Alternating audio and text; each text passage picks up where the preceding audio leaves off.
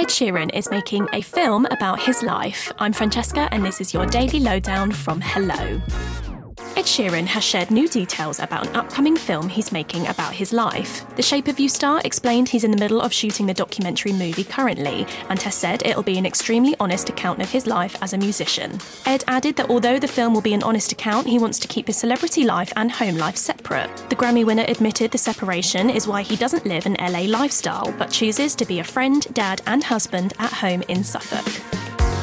Taylor Swift has seemingly confirmed that she will be heading out on tour at some point in the future. The artist who recently dropped her record breaking album Midnights appeared on a recent episode of Jimmy Fallon when she admitted she misses interacting with fans in a concert environment, before adding that she thinks she should go on tour. When it's time, we'll do it. I uh, miss it. I really miss it. Taylor's potential gigs have been the subject of plenty of reports recently, with fans convinced she'll embark on a series of stadium concerts next year.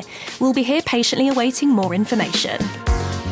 Rita Ora and Taika Waititi are set to host the 2022 MTV Europe Music Awards together. The couple shared in a statement they'd be taking on a presenting gig as a duo for the first time after Rita emceed the event solo in 2017. The pair said they were thrilled to be hosting the awards, which celebrate the best musicians and performances from around the world, adding that fans can look forward to more fun surprises, comedy, and fantastic fashion, as well as incredible music. The awards, which will see Harry Styles and Taylor Swift battle for the most wins, will take place on the 13th of November in Dusseldorf, Germany. Luke Evans has revealed that Nicole Kidman will appear on a track featured on his upcoming album. The Beauty and the Beast actor, who will release his new album on the 4th of November, was joined by fellow actor and his Nine Perfect Strangers castmate for an impromptu sing along at her home in Sydney shortly after filming for the thriller series. The pair then decided to collaborate and will appear together on the song Say Something, which is a cover of Christina Aguilera and a Great Big World's 2015 track. Say